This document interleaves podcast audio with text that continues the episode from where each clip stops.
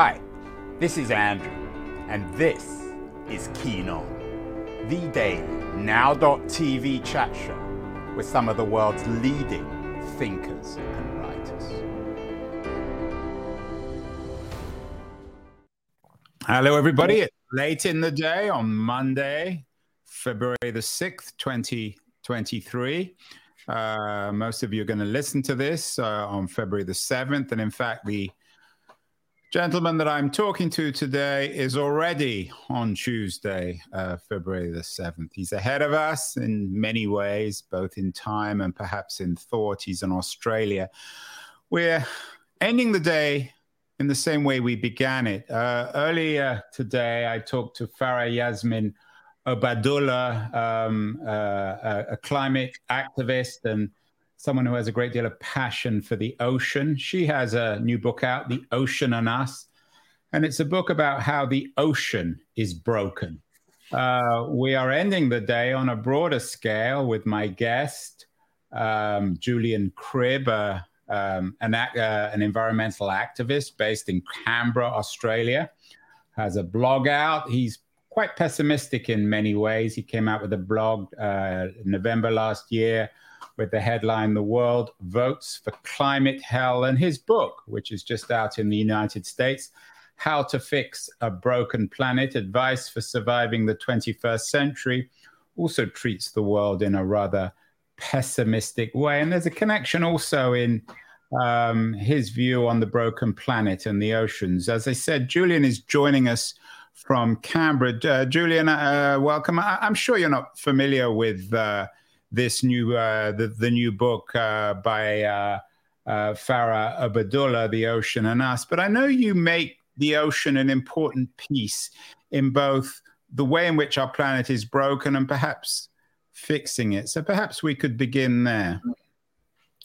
Yes, absolutely. I may say that this book is not my opinion. This book is the collected opinion of the world's best scientists. Okay, I'm a science writer. I've been writing about science for nigh on 50 years. And over the last 25 years, I've been meeting more and more depressed scientists about what they were reading when they were studying, ecology, when they were studying climate, when they were studying the oceans. They all could see the data they were collecting every day was telling them that the Earth is going to hell in a handcart. And that was troubling them very much. Now, I didn't know whether they were right or wrong, but in several books, I decided I would check up and I would see what the experts worldwide were saying.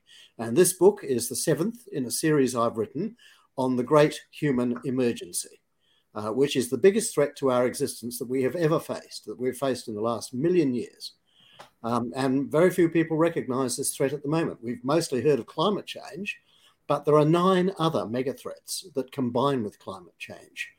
And the ocean is affected by many of those threats. It's being poisoned, it's losing its oxygen, it's losing its ability to soak up carbon dioxide. We've overfished it, we're pouring our pollutants into it, like there's no tomorrow, like plastic and so forth.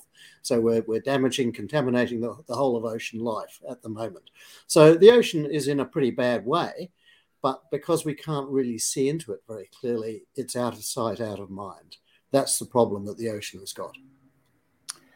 This issue of the existential threat to the planet is one we talked about a number of times on the show before, one with the historian Michael Bess, who identifies climate, pandemics, artificial intelligence, and nuclear as the 4 great reasons for our planet being in peril.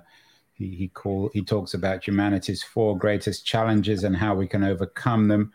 Would you add to that climate, pandemic, AI, and nuclear? What other existential threats, Julian, would you add to those 4?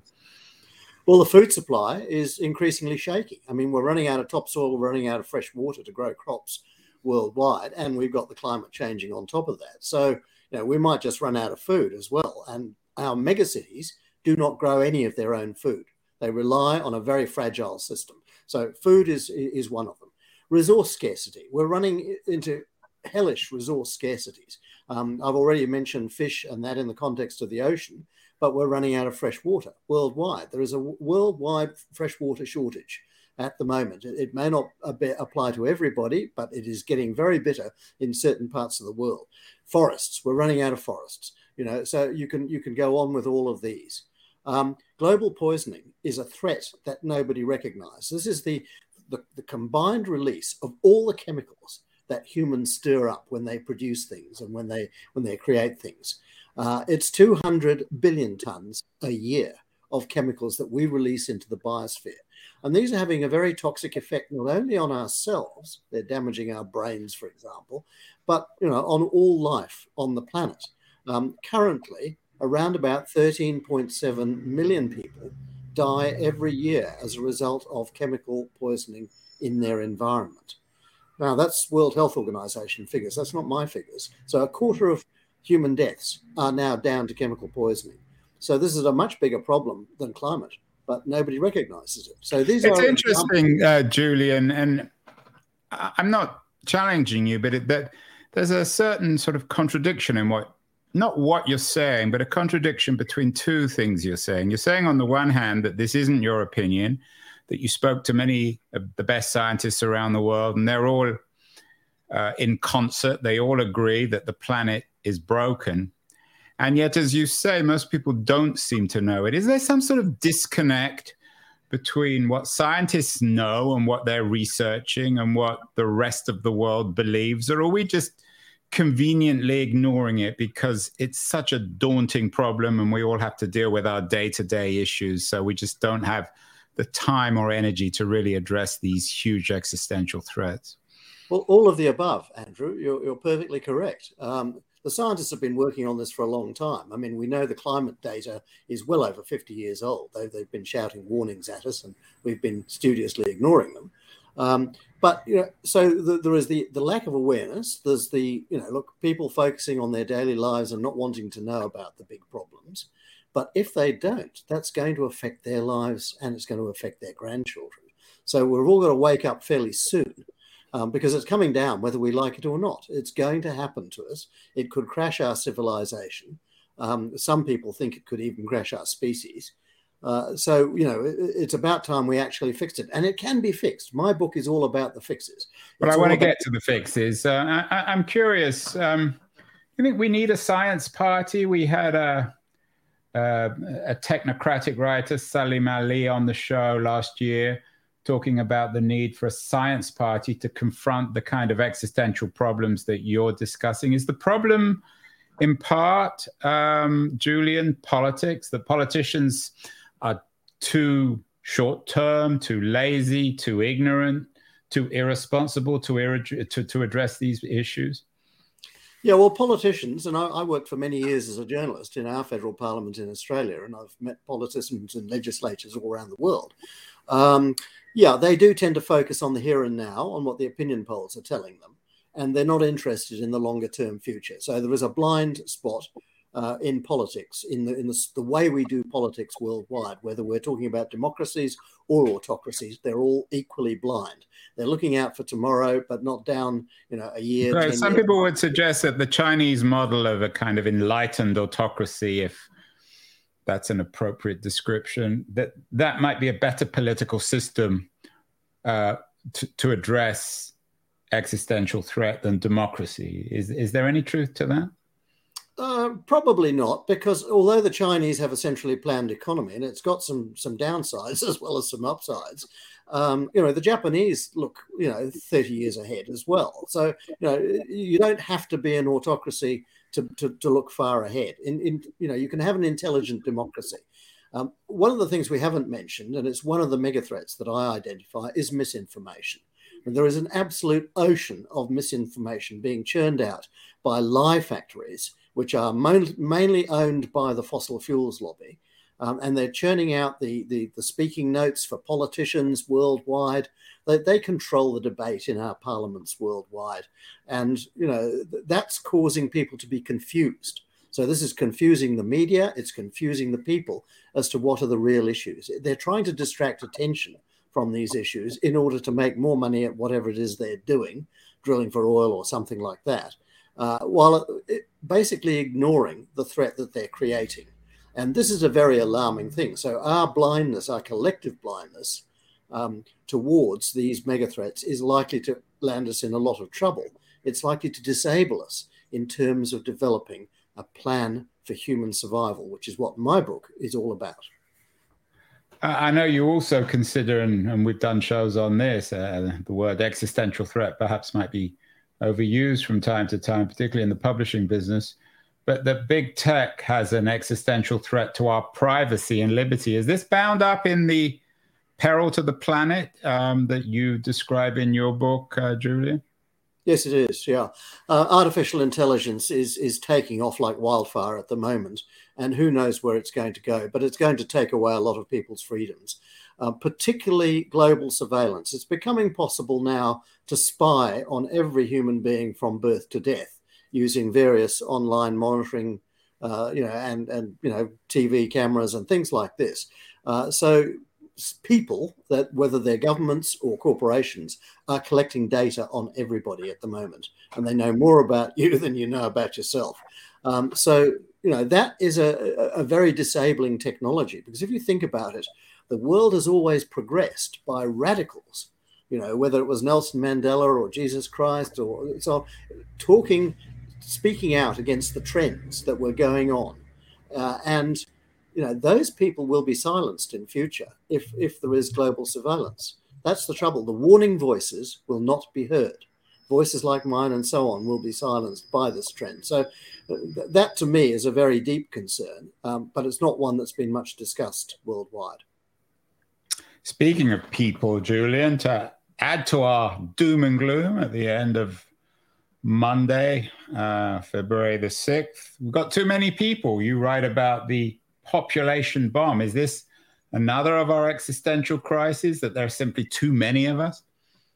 Yes, the world is about 4 times overpopulated. If you go back to when I was born, there were 2.5 billion people. There's now 8 billion people. We have basically, overstocked the planet. Any sheep farmer will tell you, if you try and keep 2,000 sheep in a paddock that's big enough for 500, you're going to have a disaster on your hands. Well, that's what's happening with our entire planet now. And there's lots of science to evidence that. We're cutting down the big forests and trying to replace them with farms. We're creating deserts like you wouldn't believe. So yes, we have overpopulated, but yes, there is an answer to that. And we can voluntarily reduce the human population to a sustainable level. And there are a number of things that happen. We have to change the food supply and make food renewable. We're going to get to your fixes, but when you put all these things together, you've come up with an interesting word, Catastrophene age. Is that the age we live in? Is that your term? And does it replace the Anthropocene age? Yes, it does. Yes, it is my term, but as a journalist, I know you another journal term, Julian. You must be very popular at cocktail parties. Well, you create a new word and people want to know what it means. But yes, we are entering an age of catastrophes, and any scan of the nightly news will tell you that. Climate is going to hell in a handcart.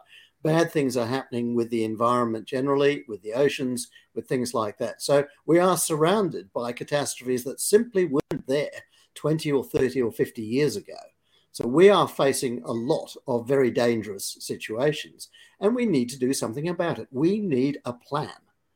As it happens, I wrote a book about 4 or 5 years ago called How to Fix the Future. I don't know if you came across that one, but your book is called How to Fix a Broken Planet. So we know now, Julian, we're convinced that the planet is broken on many different levels, environmentally, politically, technologically, in terms of population, the earth, the ocean, everywhere. How are we going to begin to fix it? Because the problems that you've outlined seem really daunting. They are really daunting, but the antidote to depression and anxiety is action. Once you start taking a little bit of action in your own life, you cheer up immediately. So let's not get depressed about these things. It's not the end of the road. If we take action, we can save ourselves. If we don't take action, we're in a hell of a lot of trouble. That's the point. There are actions to take. They are easy. They are feasible. They don't require new science and technology. They are all doable. But we have to have a consensus among the humans on this planet that this is what we're going to do. And let me make it... You have a nice phrase, think like a human, act like a species, but humans think differently. Not everyone is even going to agree with you, Julian, on this front. I mean, how do you respond to the 30 or 40% of people who simply don't buy what you're saying? Well, I couldn't care whether people agree with me or not, but they should consult their own self-interest and say, is it good for me that the food supply collapses? Is it good for me that the climate goes to hell? Is it good for me that the air and the water and the food become so poisonous that I'm getting sick all the time? People just simply need to ask themselves that question. They don't need to ask me that question. I'm just We did a show with an Australian philosopher, actually, on how to be a good ancestor, which assumes that we have children or we think in ancestral terms. What about people who would say, well, in terms of my self-interest, this is probably not going to happen for 20 years. I've got 20, 30 years left on Earth. I'm going to eat and drink and have sex and have a lot of fun. I'm not too worried about what happens next. Why should they be concerned with their own self-interest? Because they're going to create an absolute mega disaster for their descendants. Now, all right, some people they don't have any kids. Why should they care? Well, if they're not having any kids, that's better. And that's actually good for the planet because that's what the planet needs. The planet needs a lot less kids, so, good on them. One of the worst things you can do for the climate is have a kid. But in all seriousness, this is daunting. You say we need to think like a human, act like a species. How are we going to come up with this plan? Who's going to organize it? The United Nations, which barely knows how to organize a conference or a plenary session, let alone a plan to save the planet. In that case, you're saying that humans are not an intelligent species. Given what you know, we haven't behaved very intelligently over the last 100 years. There may be some truth to that. You're spot on, yeah. Look, if we want to survive, we will do things differently. An Earth System Treaty, which is something that we all agree to, not just countries, because countries are small and irrelevant in the world of the future. But individuals, we need a treaty that everyone can sign up to if they wish. And that treaty has 10 main points, which are the points listed in my book about what we've got to do. Get rid of nuclear weapons, They are very stupid things. We've got to get rid of fossil fuels. They are very stupid and dangerous things. So, when we do all of these things together, even if it's only a majority of us, then the world would start to come good again. I mean, they're obviously, I respect your commitment to this, but it doesn't sound very serious. I mean, the idea of just dismissing countries is absurd. How are you going to get, for example, the Chinese and the Americans, who seem to be at each other's throats these days over relatively small things? How are you going to get the Chinese and the Americans and the Russians and the Iranians and the Saudis to agree on anything? They are all looking at the potential collapse of civilization. Look, I'm not dismissing nations. They exist and we've got to keep on going with them. But they are an old-fashioned solution that came into being after Napoleon to a problem that really, doesn't exist any longer. Nations are yesterday's system of governance, self-governance for humans. And they're getting overtaken by... Yesterday's. They still dominate the planet. We all live in countries. We all carry passports. Governments are determined by states rather than any kind of international organization. So that's just a reality, for better or worse, isn't it? No, it's not. The corporations now dominate the planet. There are many corporations which are much larger than most countries, and they have far more power. And they influence the fate of humans. And furthermore, they control governments. A great many governments, especially in democracies, are under the thumb of the fossil fuels lobby, for example. So you cannot say that these countries are behaving, as intelligent countries. Could you give an example of which countries are under the thumb of which fossil fuel companies? Well, the United States, Australia, Canada, Britain, they're all being influenced by fossil fuels. I mean, Russia is a... That's a different thing. I mean, fossil fuel people have a right to lobby like everybody else, don't they? They do, but if it's going to destroy your grandchildren, it's probably not such a desirable thing. So back to the plan, Julian. I have to say I'm not particularly convinced by this, but you have some very interesting ideas. You talk about an Earth standard currency, ending the age of deceit, one child fewer, you sound like the Chinese communists here, renewable food, which makes sense, preventing pandemics that go without saying. I mean, where do we start here? That's the issue. I mean, I don't think anyone's going to argue that there is an issue, perhaps a crisis, but there has to be a beginning point. We start here and now with all of the things that we can possibly do in our own lives and which our governments can do and which our corporations can do. If we wait to do one thing, if we wait to fix the climate, the rest of the catastrophic risks will get us. Okay, they're all interlinked. They have to be solved together, and the solutions must make none of them worse. That's the critical thing. It's no damn good solving the food crisis by throwing fossil fuels at it and destroying the climate that grows the food. So, you know, we need to think these things through. What are the best solutions for all of these problems? And yeah, look, there are many opportunities, and many of these things are already being implemented by people in their own lives, by thoughtful human beings, by thoughtful groups worldwide. They're changing the system of food production. I mean, I know lots and lots of farmers who are going into regenerative agriculture.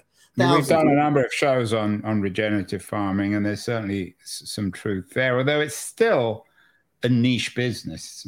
Farming is still dominated by large corporations and large farms, isn't it? Yes, it is, but that's not farming. That's a corporate activity basically designed to produce money, not food, and it's producing the shitty diet that is currently killing 2/3 of people as we speak. So we do need a whole new approach to food based on nutrition, regeneration of the landscape, and alternative ways to grow food. We need to grow a third of the world's food in our cities, for example. All right. Well, we did a show with George Monbiot, who's very good on. He just has a new book out, Regenesis. But it's, you know, while I'm sympathetic to your position, it just seems so utopian, so unrealistic. You say we just begin, but give me some concrete ways we can begin. Ordinary people listening to this, they're not running companies or large corporations. They don't run governments. What do we do, Julian? Well, let's start with an Earth System Treaty and a plan of action. What does that mean? An Earth? It's an agreement among all the people in the world who want to take part in it that they're going to try and fix the place. So just having an agreement, such an agreement to begin with, is the first step. And then from that, you develop a plan, and the plan affects all of the 10 mega risks that I'm talking about. Well, who's going to come up with the plan? Is the plan itself is controversial? There are political issues on there. I would like. Should this be Elon Musk or yourself or the Queen of England? Who has this plan?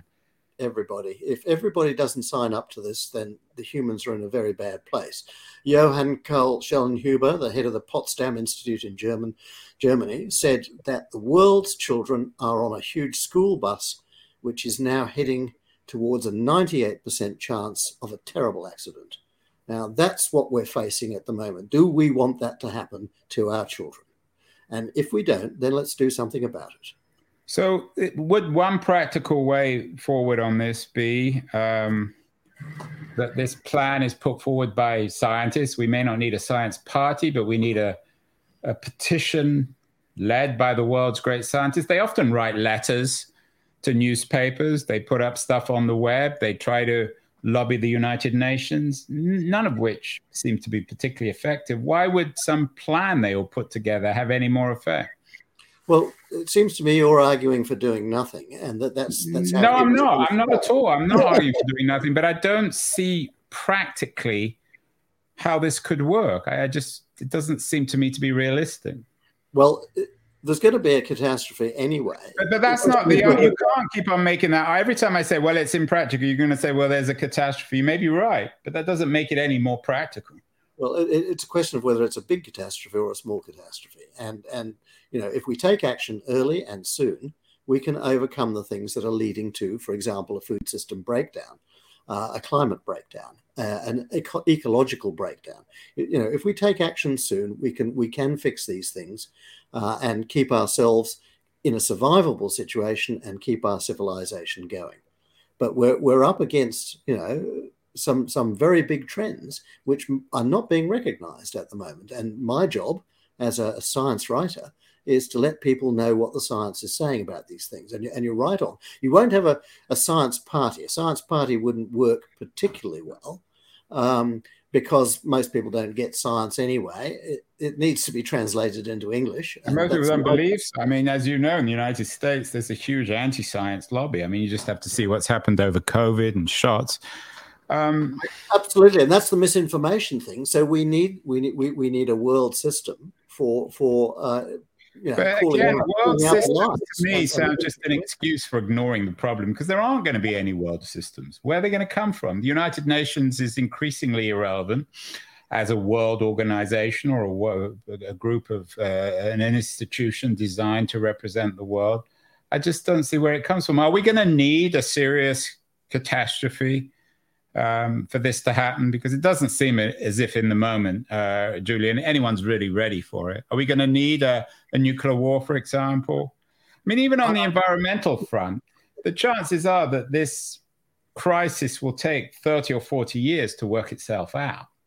It's not going to happen overnight. It's not going to be like the earthquake that just happened today in Turkey.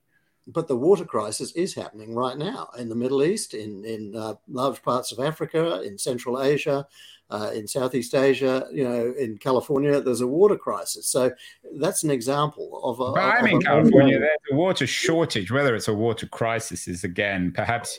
Maybe you're using this word crisis too liberally.